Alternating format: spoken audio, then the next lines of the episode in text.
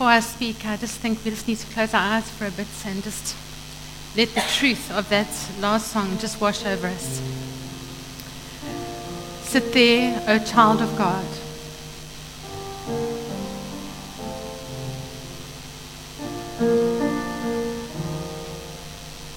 And just open your ears to what the Spirit might just be saying to you personally at this time.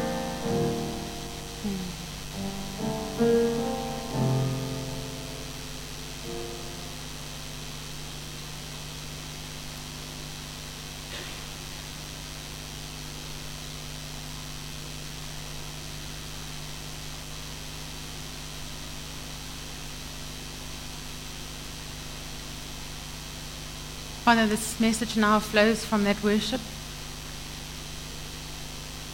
We come to you as children of God.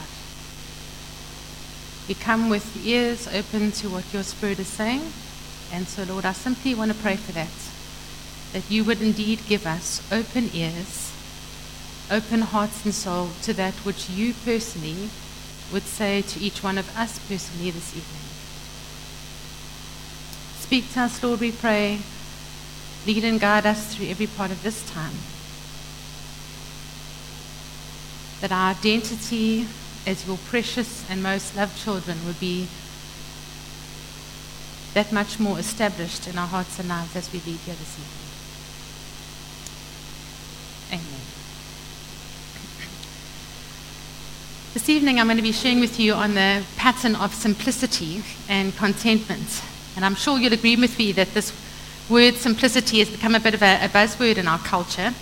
Um, and, you know, in the face of so many competing interests for all of our time and schedules that are for most people too stressful and crowded, I think this call to simplicity seems very, very attractive to nearly all of us.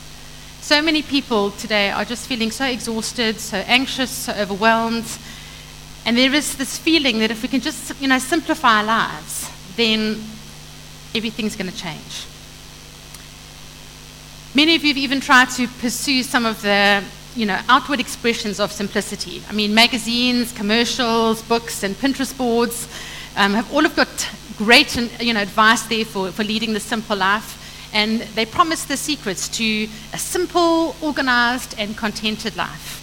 But it doesn't take too long for us to realize that all these tips and tricks that they have up their sleeves for us just leave us with, you know, more to buy, more to do, and even more to long for. You see, if we are just thinking about simplicity as a practical lifestyle choice that makes sense in a very frantic world, we really miss the true heart of simplicity. Because simplicity at its heart is one of those crucial spiritual patterns that we felt was vital to address in our series with you at this time. And it's a spiritual pattern that can help to bring health and wholeness to our souls and enable us to fulfill our mission as followers of Jesus Christ. And yes, certainly it's going to have some very practical outward expressions, but the outward expression of simplicity has to flow from an inward attitude and reality to really make a, a real difference in each one of our lives. Two weeks ago, when I shared, I told you about Richard Foster, who is very well known in, in, writing about the spiritual disciplines. And in fact, in his book, Celebration of Discipline, he defines this simplicity as an inward reality that results in an outward lifestyle. And what does Scripture have to say to us now about this inward reality? Well, one thing Jesus did while he was here on this earth was to set some, down some really important lessons for us about keeping our faith simple. And there's some incredible wisdom in his Sermon on the Mount, which you can um, most easily read about in, in, the Gospel of Matthew, chapters 5, 6, and 7. And there's just an excerpt from the Sermon on the Mount that I want to, read to you because I think it tells us, tells us a lot about learning to live simply. And it's from Matthew chapter 6, verse 19 to 21, and then a few chapters on from 24 to 33. And I just want to read it to you this evening as a foundation for everything that follows. Do not store up for yourselves treasures on earth, where moth and vermin destroy, and where thieves break in and steal. But store up for yourselves treasures in heaven, where moth and vermin do not destroy, where thieves do not break in and steal. For where your treasure is, there your heart will be also. Then in 24, no one can serve two masters. Either you will hate the one and love the other, or you will be devoted to the one and despise the other. You cannot serve both God and money. Therefore, I tell you, do not worry about your life, what you will eat or drink, or about your body, what you will wear. Is not life more than food, and the body more than clothes? Look at the birds of the air. They do not sow or reap or store away in barns, and yet your heavenly Father feeds them. Are you not much more valuable than they? Can any one of you, by worrying, add a single hour to your life? Why do you worry about clothes? See how the flowers of the field grow. They do not labor or spin. Yet I tell you that not even Solomon in all of his splendor was dressed like one of those. If that is how God clothes the grass of the field, which is here today and tomorrow is thrown into the fire, will he not much more clothe you, you of little faith? So do not worry, saying, What shall we eat? What shall we drink? Or what shall we wear? For the pagans run after all these things, and your heavenly Father knows that you need them. But seek first his kingdom and his righteousness, and all of these things will be given to you as well. The discipline and the pattern of simplicity. It begins with inner simplicity, a simplicity of mind and simplicity of heart. And Jesus is telling us here not to worry about the outer material things in our life, but to seek one thing to be seeking after God's kingdom, to be seeking after God's reign, to be seeking after God's rule in our lives. Inner simplicity comes from keeping the first things first. And Jesus makes that promise that if we, if we put first things first, all the other things will come. But they won't have the hold on us that they would if we sought them first. I love this quote by Richard Foster as well, and unpacking this. He says, As Jesus made so clear in this passage from Matthew, freedom from anxiety is one of the inward evidences of seeking the kingdom of God first. The inward reality of simplicity involves a life of joyful unconcern for possession. Neither the greedy nor the miserly know that liberty. It has nothing to do with abundance of possessions or their lack. It is an inward spirit of trust. The sheer fact that a person is living without things is no guarantee that he or she is living in simplicity. Paul taught us that the love of money is the root of all evil, and often those who have it the least love it the most. It is possible for a person to be developing an outward lifestyle of simplicity and to be filled with anxiety. Conversely, wealth does not bring freedom from anxiety. What we see in this passage is status on earth is not status in heaven. And that is why developing a really strong sense of simplicity can help us from getting so caught up in the next best thing and the next new thing and help us to be more caught up in Jesus Christ. This discipline of simplicity is the conscious act of choosing to not be tied to the things of this world. And as Charles put up there, the next thing we're going to look at is like, what is the true heart then of simplicity? If simplicity is this inward reality that results in an outward lifestyle, then what would the heart of simplicity be? Well, the heart of simplicity is this having a clear purpose. Because if you're steering towards an end goal that doesn't matter to begin with, then there's actually no point in simplifying your life. Because without a clear purpose, you're going to lack a rubric for deciding how you should be spending your time and how you should be spending your resources. Without a clear purpose, short term distractions and, and short term pleasures, they're going to hijack your progress towards achieving any of your long term goals. Without purpose, you're going to find that your life is going to be very distracted and often divided. Brett McKay wrote this that I thought was incredibly helpful. He said, The purpose of the spiritual discipline of simplicity is to achieve your spiritual purpose. That is the purpose of this discipline, to achieve your spiritual purpose. It is predicated on the idea that you have a unique personal ministry to offer. You have an individual mission to fulfill, that there are things for you to do that only you can do. And you have a sacred obligation to become who you are. And you can only fulfill this calling by becoming a wise steward of all your precious, divinely gifted time and resources. When you've got a clear purpose as the heart of simplicity, then everything in your life is going to flow from this purpose. You're going to know what your goals are, you're going to know what direction you need to be moving in, and your purpose then is going to help you to know what your priorities in life really need to be.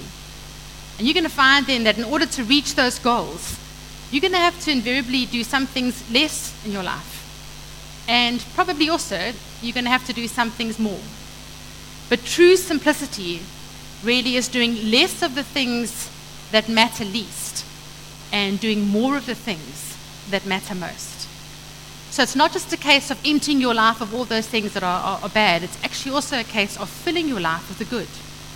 Because when your life choices, they're flowing from a place of, of purpose, then because of that purpose, you're going to be able to choose the essential over that that's just secondary in your life. You're going to be able to choose what is important over that what's always just urgent.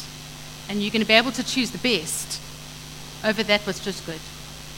When purpose guides your choices, it's going to guide you in doing the right things at the right time and for the right amount of time.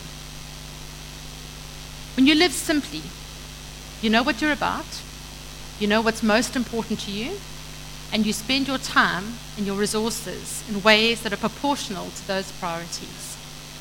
The simple life, friends, that's the focused life, and focus only comes about through purpose. Without knowing your purpose, you cannot know your priorities. And if you don't know your priorities, your life is destined to be a life that's going to be a bit confused, complicated, often ineffective, and definitely extremely exhausting. So, what are some practical tips on implementing simplicity as a pattern in your life? And this is a very, very practical input this evening. You know, what practices will help us to keep our priorities rightly aligned as we seek after the simple life? Well, the very first practical thing there, and that's one we've already covered now, is, is the importance of knowing your purpose. Because that's the very first practical thing there. And how to discern your purpose, you know, that's a topic in and of itself. And I, you know, I'm not going to go into that right now, but I, I will just say that coming to the place of knowing your purpose can be found through studying God's word, through spending time in prayer, sometimes through experimentation a bit, through examining your own heart and in, in your own life, um, getting input from respected others. But, you know, while everyone's personal mission is going to vary and, and be unique there, there is one spiritual purpose that's, you know, that's common to all of us. And that's what we're looking at tonight to seek first his kingdom, to seek first his righteousness. So only then can we make the most of what we've got and use our, our limited time on earth to be all that we were created to be.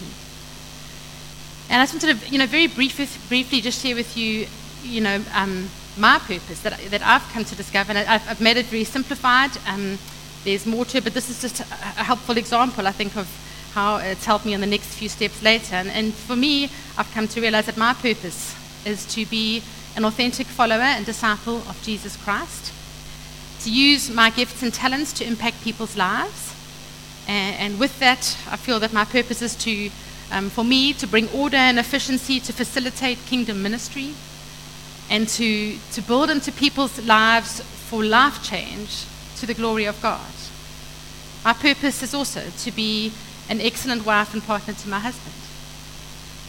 And knowing those things have been extremely helpful for me in unpacking this value of simplicity in my life, and it's given me direction uh, as to the things that are important. You know, Bill Hybels, who many of you know is a very, very well known Christian leader and pastor, and um, wrote a book recently on simplicity, and he said this He said, My schedule is far less about what I want to get done and far more about who I want to become.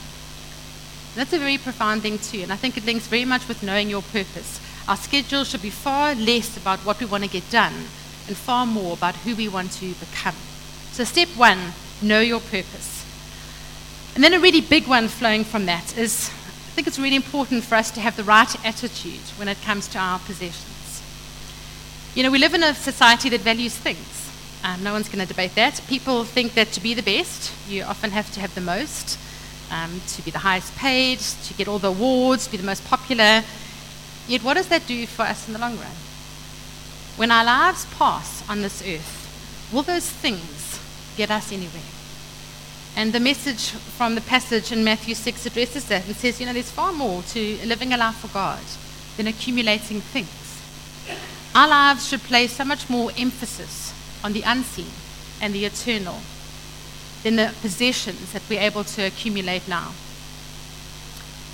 And in a very interesting um, book called Plain Living A Quaker Path to Simplicity, there is some great insight here from Kristen Hadley Snyder. She says the simplicity is not so much about what we own, but about what owns us. If we need lots of possessions to maintain our self esteem and to create our self image and to look good to our neighbors, then we have forgotten or neglected that which is real and inward. If our time, our money, and our energy are consumed in selecting and acquiring and maintaining, cleaning, moving, improving, replacing, dusting, storing, using, showing off, and talking about our possessions, then there's going to be little time, money, and energy left for other pursuits, such as the work that we do to further the community of God. So this practice of, of like minimalism when it comes to possessions can be a really valuable support to those seeking to live the simple life. And I think there's, there's two very valuable insights I've, I've gained from Richard Foster's writings on this that, that has really, I think these insights are really helpful in, in gaining and developing an inner attitude when it comes to simplicity in this area of our possessions. And those two things were that number one, we need to receive everything that we have as a gift from God. And that's the, that's the very first crucial attitude that needs to be placed in our hearts and life that we actually realize that everything we have is God's gift to us. We don't take anything for granted or have a, a sense of entitlement about this is mine that I have earned, but learn to depend on God even for the simplest things. And then, secondly, because of that mindset, seeing everything as God's gift, to realize then that it's crucial for, for me and for us to have our goods and that which we have been given available to other people as well. Because when seeking his kingdom, those are the kind of outworkings of that. And those are the, the attitudes that are going to flow from that mindset of seeking first his kingdom and his righteousness. Everything you have, Lord, is a gift from you. Everything I have is a gift from you, Lord. And because of that, I can't hold on to it too tightly. But I need to have that mindset of all that I have to be available to others as you so lead and guide. Now remember that simplicity, we've said it's an inward reality that results in an outward lifestyle. So if our inward reality is that, that our possessions are ultimately God's possessions, they're going to be used with kingdom purposes in mind, then every part of our lifestyle really needs to reflect those truths. And there are 10 very quick tips I want to leave with you, literally almost as one liners, that I think have been very helpful around this, you know, um, mindset of having a healthy response to our possessions. And the first one is I think it's important that we in a world that's saying more, more, more, actually, as God's people develop a mindset more of desiring and buying fewer material goods. So I really want to challenge us with this. I think if we look at our own lives, we probably, if we're honest, would say we actually do buy too much. And so just challenge us right up front there. You know, maybe we need to be looking at the things that we're buying, and we probably should be desiring to buy fewer things and also flowing from that as well, practically, like just getting rid of all the excess, excess purchases that you really have probably lying around your house that you've never used. And I think if we had to do a great inventory of our homes and lives, we'd be horrified to think how much stuff we have acquired that we actually are never going to use um, and, or anything around that.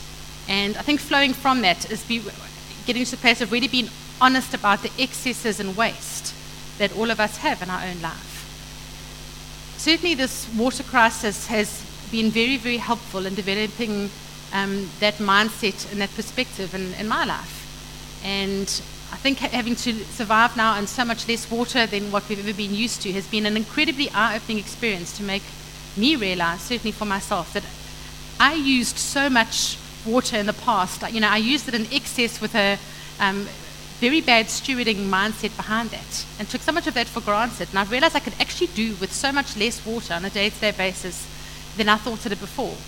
And I've realized that principle applies just, not just to water, but to everything in our lives. Um, to the power that is so readily available. I probably need a lot less electricity um, than I think I do to actually survive quite adequately. And that relates to any of our possessions. And this is an aside from this, just looking um, recently, you know, in historic Christianity and Judaism, feasts were always matched by fasts. So there was this abundance, and then it was matched with lack. In order that the people were able to feel the depth of both. But I feel that in our society today, we are encouraged to live in a perpetual state of feasting. And there are very few things in this day and age that are kept only for special occasions. And even just looking at how I was brought up in my generation and how, you know, many the new generations coming up, what's normal for you actually wasn't very normal for us. And things that were, you know, in the past really only for a special occasion, like that, you know, whatever it might be, that one chocolate a week, you know, on the Friday night, or if, is actually commonplace for most people now. And because of that, very few things are special. We just have a lot more of them on the special occasions. Simplicity and, and fasting, they don't rule out the feasts, but the fasts, they help to keep those feast times special. And I think this is a principle that applies to everything I life too. Let's be honest about the excess and waste in our own lives and address that. Fourthly, develop a habit of giving things away. Make that just part of your lifestyle, just giving things away. De-accumulate. If you've got too many possessions, de-accumulate. And uh, sadly, I, not sadly, uh, maybe it'll be a great eye-opener, but I, I would imagine that most of us could probably give away half of our possessions without it even being a serious sacrifice for us. And that says a lot about the privilege in which we live. De-accumulate. I know are many young parents now who are wanting to even teach that value to their children and are trying to instill that within them on a, a regular basis, getting their children, even young children, to learn to, to choose to give things away. That they don't get new toys coming into their house, but they've already got toys they have to play with. That's, you know, as a new thing comes in, they have to choose to give away something that's precious to them, to someone who has not got anything. Then practically buy things, good, helpful practical tip here. You should buy, be buying things not for their status, but because we need them, um, for their usefulness. Usefulness. So buy things for the useful, usefulness, not their status. Um, that shouldn't be our sort of measuring stick, whether it comes to clothes or anything else, for why we're buying an, a purchase there. Reject anything that is producing an addiction in you. That's quite a challenging one when it comes to the things we buy. You know, obviously, an addiction is a, is a compulsion that you just cannot control there. We don't want to be a slave to anything but God. So refuse those things that you know are going to keep you in prison.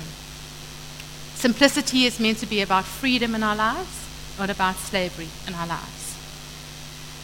And then don't believe the hype and be a victim to clever marketing strategies often what you have works just fine, and not every new gadget out there needs to be purchased. So just be very discerning and clever with this and put that through that filter is that I don't want to be a victim to it. It's a clever marketing strategy. Do I really need to buy this item in my life? And interesting one here, but learn to enjoy things without owning them. And why I thought that was very helpful is I do think owning things has become a bit of an obsession for us. Like we we like to own things we've got control over them.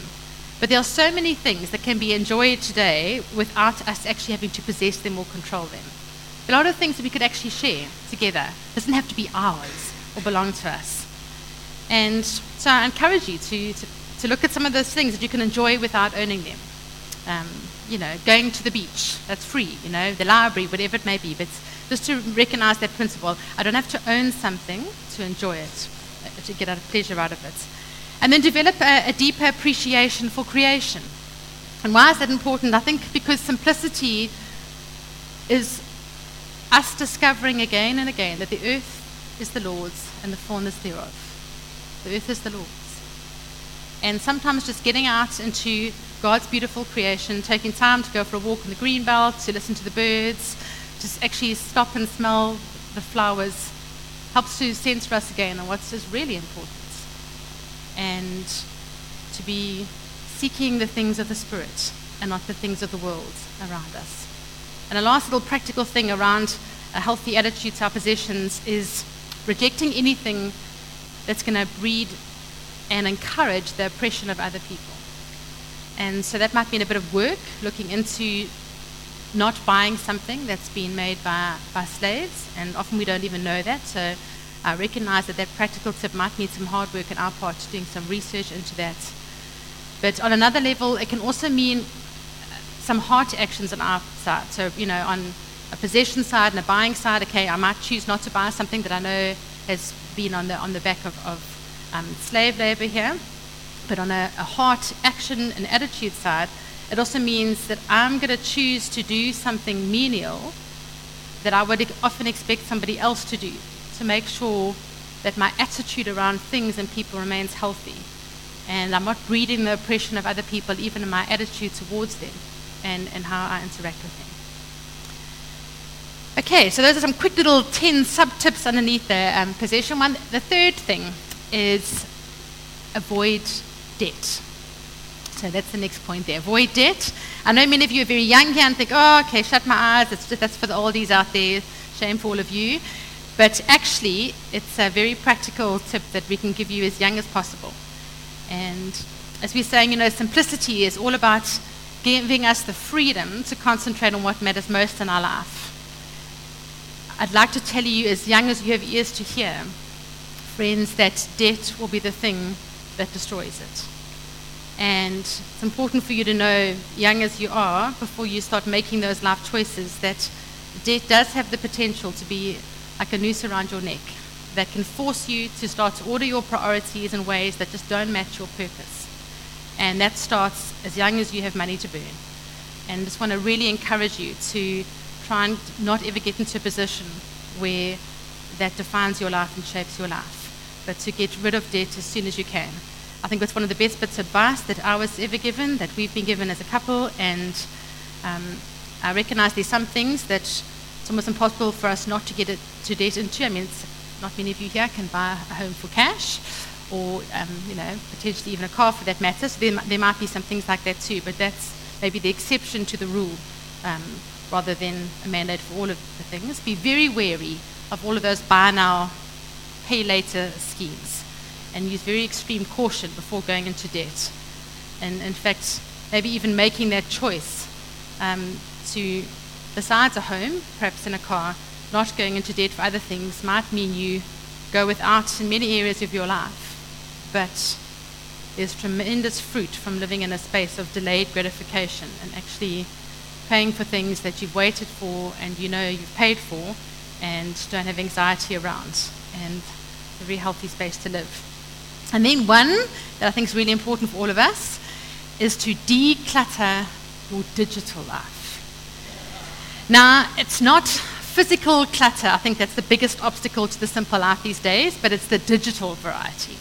And nothing sabotages our desire to concentrate on what matters most in our smartphones and everything else that comes for it. You know, we, we want to be present with other people, but we're still checking our phones constantly, you know, while we're with others. Um, you know, we want to study in solitude, but we just, you know, can't break away from that cycle of scrolling. You know, we spend more time consulting the oracle of Google than we do the Word of God. And we know technology dominates our world, and in this constant state of connection, though, it creates an internal as well as external noise. And we are never resting, and we are constantly busy with all the digital stimulus that feeds us. Technology does generate a, a lot of internal white noise, and it does hinder our ability to focus on people. And I think we know that we, know, we, we do battle to stay engaged in conversations because of the fact that we're constantly checking, monitoring, tweeting, texting, whatever it may be. And a lot of people have recognized that because of that, we often are in a space where we're devaluing people and undermining our relationships because of our addiction to that space. And the result can be that day after day, people just are really feeling incredibly restless and, and, and scattered, and, and life just feels a bit fragmented, and rather than the simplified whole that we'd like it to be. And I know for many of you here, um, that's all you've ever known. I mean, you were born into a world this, where this was reality. Um, for the other half of this church family here tonight, um, when we were your age, we didn't even know what a cell phone was. I think it was yet to come out. And so we have had that perspective of knowing two different kinds of lives. And so while many of you are saying, oh, it's because you don't know how to manage it. We would like to just say in that space there too that there is a very real, there's some amazing, amazing advantages of technology, but there's some very real challenges that more and more research is supporting. And I know when we used to go on mission trips to Tugela Ferry, one of our, our big things was we used to have a rule about cell phones. And I think we only told people when we left in the bus it wouldn't influence the decision to be in the trip. But anyway, the minute they got in the bus, it was okay, we're trekking across the country to um, the province furthest away, and the whole time you, you know, gone, there's actually like a sabbatical on cell phones. Besides, once a day they were allowed to phone parents to prove they were alive. And I mean, for most people, I think that was a very traumatic thing to do. I mean, you know, tears of trauma, you know, clearly were evident. And it, I mean, it really was a big, it, it threw people. You know, they were first of all stuck in a combi for, you know, nearly a whole day and night with no phone, you know, and actually had to speak. And look out the window and engage and everything. And it was a huge adjustment for, for a lot of people. But I can tell you, every trip we did this, um, at the end of that trip, we'd have our debriefing time. Um, and without fail, team member after team member would speak about the impact of that digital sabbatical on their souls and on their lives, and became aware of patterns of unhealthiness in, in their own lives that they were never, ever aware of before, couldn't pinpoint before. And all of them actually recognized the value of that space. Difficult though it was for a while, but eventually the fruit of that they began to see in their own lives too. So I want to encourage you to learn to unplug, to give your phone um, or email, whatever it is in that digital space, either a, a weekly day of rest or even a daily time of rest where you are just not allowed to engage in it and it's not allowed in your space. But whatever is necessary, you need to develop a, a, game plan that's going to help you to, to use but not abuse technology. And in the process, actually guard your soul. And I don't want to put rules to that because I think it looks different for different people. But I think for all of us, we have to have a game plan that's going to protect our souls. And, um, you know, we're trying to work that out practically in our home as well, what that looks like for us.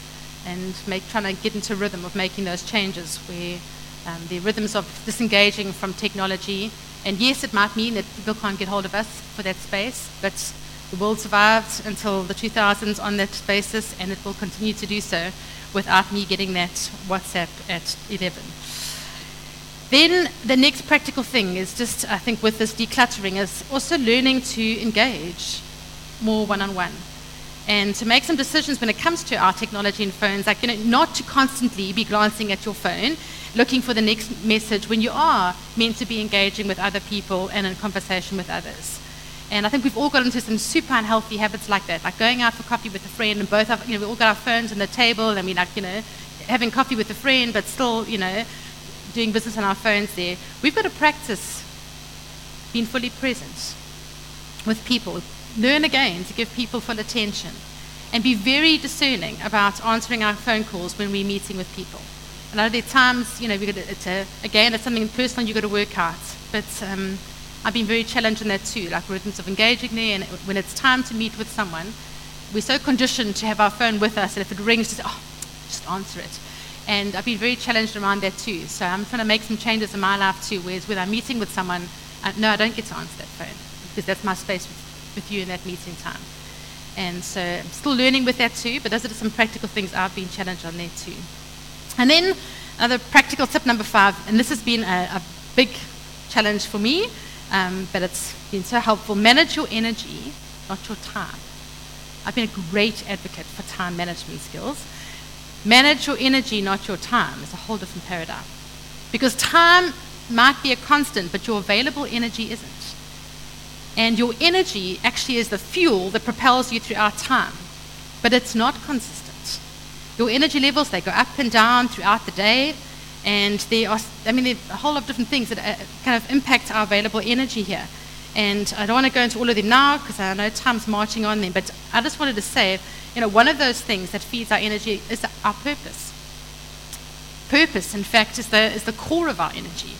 Because if you believe that you've got all the time in the world to work, but you aren't focused on what motivates you, you're going to be wasting your time and your energy. But when there's purpose to what you're doing, it just, you know, it, it, compels you to take action and it kind of just sustains and replenishes the rest of your energy sources. So when you gain clarity about your why in your life, you're going to feel that boost of energy. And that why is going to help you to maintain your momentum and continue that long journey towards your purpose. But just wanted to say there have been so many books and research written on this subject, particularly now, even especially in the business world, around managing energy in, in our spaces and not so much our time. And they all agree that to be a consistently high performer, we have to manage energy and not our time. And by managing your energy, you're then in that space where you're bringing your best to performance to whatever activity you're coming up with, whether it's been you know 100% present in a conversation or it's been fully focused on a task you've been given to perform. And some practical tips that I think are important for us is to how does this look in our own life? And I think the first thing is to recognize the race that you need to run. All of us are unique individuals in this, and we have to assess our own lives and not somebody else's life when it comes to the energy resources that God has given each one of us. And there are some people who seemingly just, you know, have been a God given sense of greater degrees of energy than others. And you have to own you and how God's made you to be and not try and live according to how you think everyone else thinks you should. You've got to know what drains you and what sustains you, which will be completely different to the person sitting next to you. What drains you, what sustains you, and be really honest about the impact of these things on your energy levels. Because all of us have got energy drainers and energy givers, and we need to know what ours are. And then, knowing those, our schedule should be shaped around that. Our, our schedule's got to work for us and only us. We've got to pace ourselves and not model it in anybody else's life. Um, I, I, read about this, um, uh, this analogy this week, and it was saying, you know, don't be a professional pretzel. And I just thought it was a lovely picture. Now, professional pretzel is someone who's always trying to twist um, into someone other than themselves. So they're always twisting themselves into a shape that's not themselves. And I thought it was a really great picture in your mind there. But if we keep being professional pretzels, in other words, keep twisting ourselves into a shape we think everyone wants us to be, that's going to be super exhausting. We cannot be pressurized to be anybody else but ourselves. And a, a question that I, I think covers all of this and I find most helpful when I've been working with this is what would my schedule look like if God were in charge of it? And that's often a very helpful filter for knowing how to manage it. And then just quickly, some last few points. Learn to monotask. I know you're all fantastic at multitasking, but monotasking is the new it word. When was the last time that you did anything, including going to the bathroom, without simultaneously sending a WhatsApp or whatever else, or selecting your next Instagram filter or anything else? Challenge you to answer that one. Within your purpose, you're going to have several priorities, and obviously, you're going to spend every day in your whole life moving and juggling between your different priorities. And while we all have different roles and many roles to play in life, at any given moment, we should be trying to focus fully on the task at hand and being fully present in the role that we're fulfilling in that moment.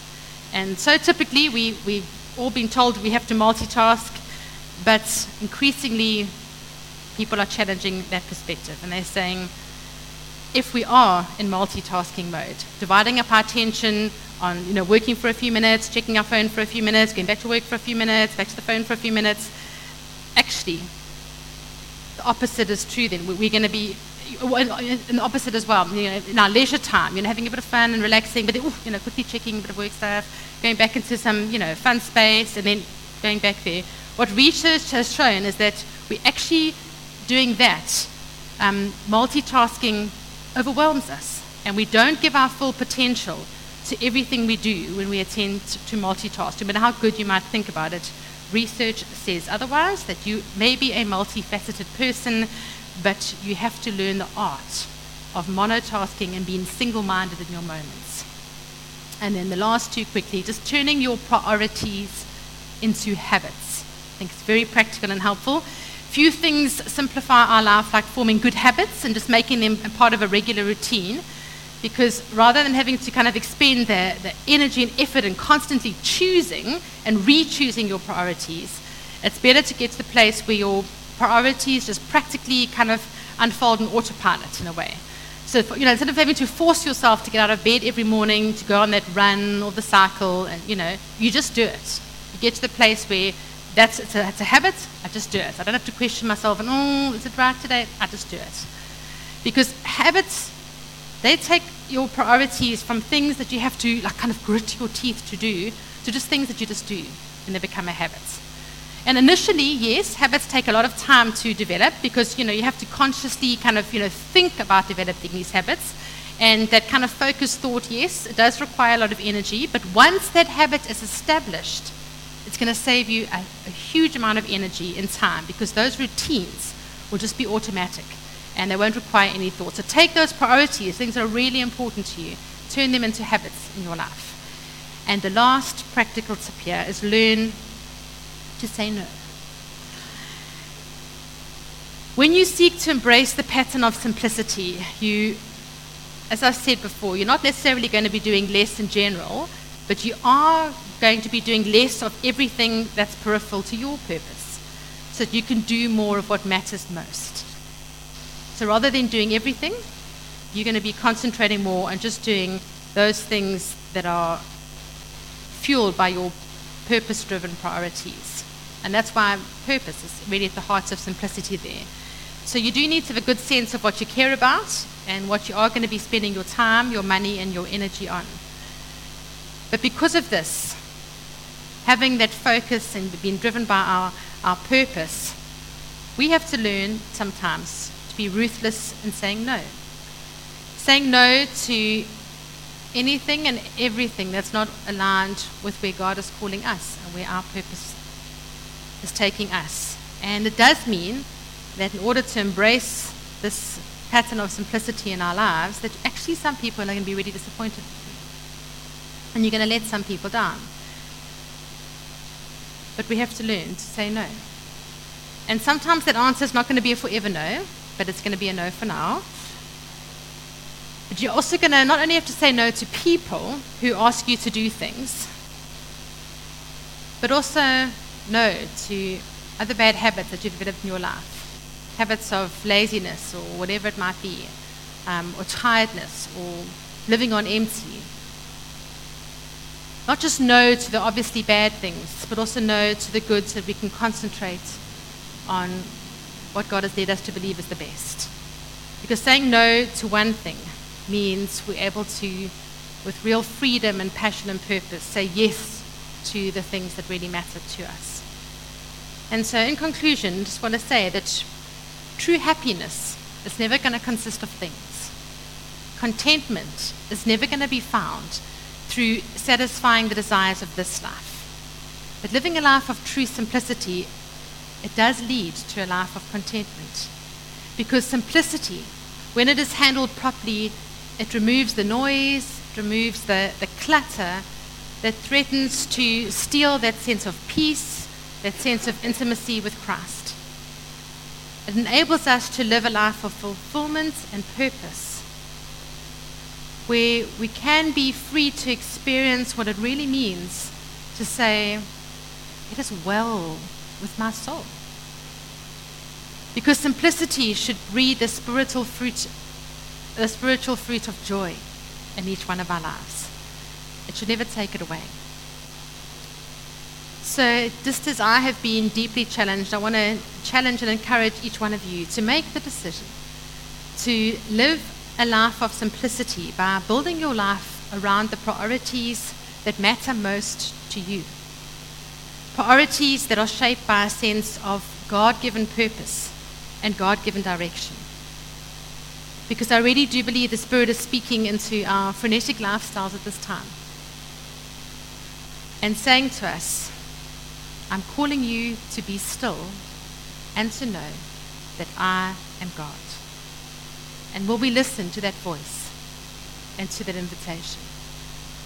I'm going to ask Tams just to come up and Shah, if you can just put the slide on before that, just a, a quick summary for us of some of those eight points. And I, as Tams is going to play a bit, um, just give some instrumental worship here. And if your eyes are great, you can look at those maybe eight points there and just spend some time as she's playing to seek the Lord on perhaps an area of challenge for you. Is there an area there that the Lord is highlighting in your life? That you need to pay some attention to? Is it around your areas of, of purpose and identity? Is it around your attitude when it comes to things and possessions? Is it around the attitude of always wanting to have stuff, even if it puts you in a place of challenge to get it, avoiding debt? You've been challenged about taking time out to declutter your digital life so you've got space to be still and know. You've been challenged perhaps around how you're managing your energy and what you're using your energy for.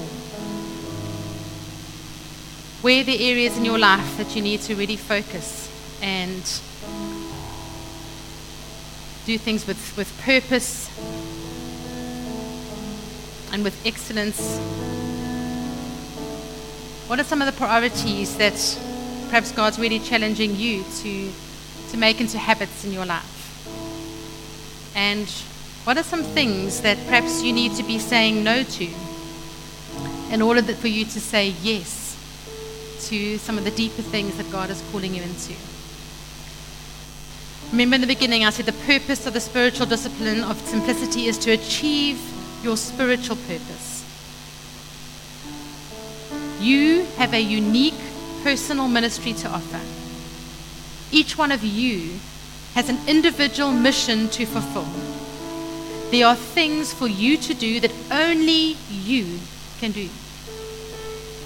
You have a sacred obligation to become who you are. And you can only fulfill this calling by becoming a wise steward of your precious, divinely appointed, gifted time and resources. Just allow the Lord to personally speak to you in this space. And Tams is going to lead us from that into it's a closing song of worship and proclamation to bring our time to a close.